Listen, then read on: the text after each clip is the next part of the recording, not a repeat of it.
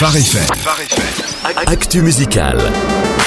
Et c'est un Jonathan tout content qui est là ce matin pour l'actualité musicale. Ah oui, comme d'habitude. Hein. Oui, Ah oui, c'est ce que j'allais dire. Bon, après, euh, de vous parler d'elle, ça fait particulièrement plaisir. C'est pas de toi que je parle, Sandrine. Ah, Mais, dommage. c'est- mais aussi, allez, parler Oh. de la seule artiste à avoir été dans le top 5 des ventes d'albums aux États-Unis, toutes catégories confondues en Mm. 2018.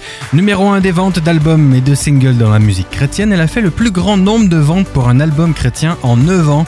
La Wow. seule artiste chrétienne de tous les temps à avoir fait le Jimmy Fallon Show, Lauren Daigle. Eh Ah, bah ouais. voilà, on a bien compris, tu en es sa groupie. voilà. Bon après, son succès n'est pas volé, il faut le dire. hein. En plus, son message fait du bien. Tout un album pour parler de joie, ça fait du bien. Hmm. Elle y fait bien la différence d'ailleurs entre le bonheur et la joie. Le bonheur étant un état passager, très dépendant des circonstances, voire même lié à la chance.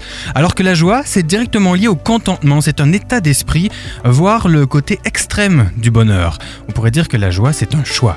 En tout cas, Lauren Daigle nous encourage à se battre pour rester dans la joie, même quand les circonstances ne sont pas favorables. Et pour ça, une des recettes miracles, c'est de, revenir, de redevenir plutôt comme un enfant, tout simplement, et faire confiance à Dieu, notre Père, qui contrôle lui les circonstances. Ah, et D'où le titre euh, coup de cœur de la semaine, le titre de l'album aussi d'ailleurs. hein.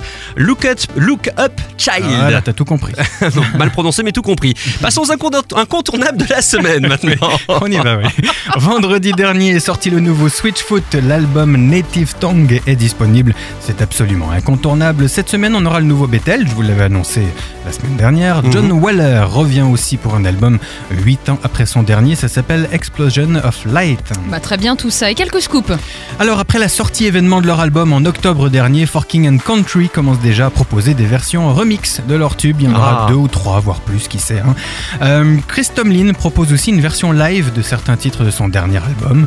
Voilà, c'est la tendance actuelle aussi hein, de la production musicale.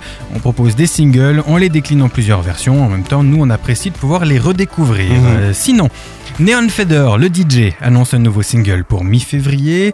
Enfin, des rumeurs au sujet d'un groupe euh, original qu'on apprécie beaucoup ici, The Brilliance, serait en train de travailler sur un album qui devrait arriver cette année. Mhm. Alors dès que je peux vous confirmer la rumeur et vous donner une date évidemment, je le ferai. On compte sur toi. Ah oui, Bah oui. peut-être une dernière info pour ceux qui ne sont pas euh, abonnés à des Spotify ou Deezer. Sachez que le dernier album de Matt Marvan est désormais disponible en quasi-totalité, il me semble, sur sa chaîne YouTube. J'ai pas pointé tous les titres pour vérifier, mais il en a posté vraiment plusieurs la semaine dernière, Mhm. donc vous pouvez les écouter euh, gratuitement. Et lui aussi, euh, il a des amateurs, Matt Marvan. Merci beaucoup Jonathan pour euh, cette euh, chronique d'actualité musicale. Avec plaisir.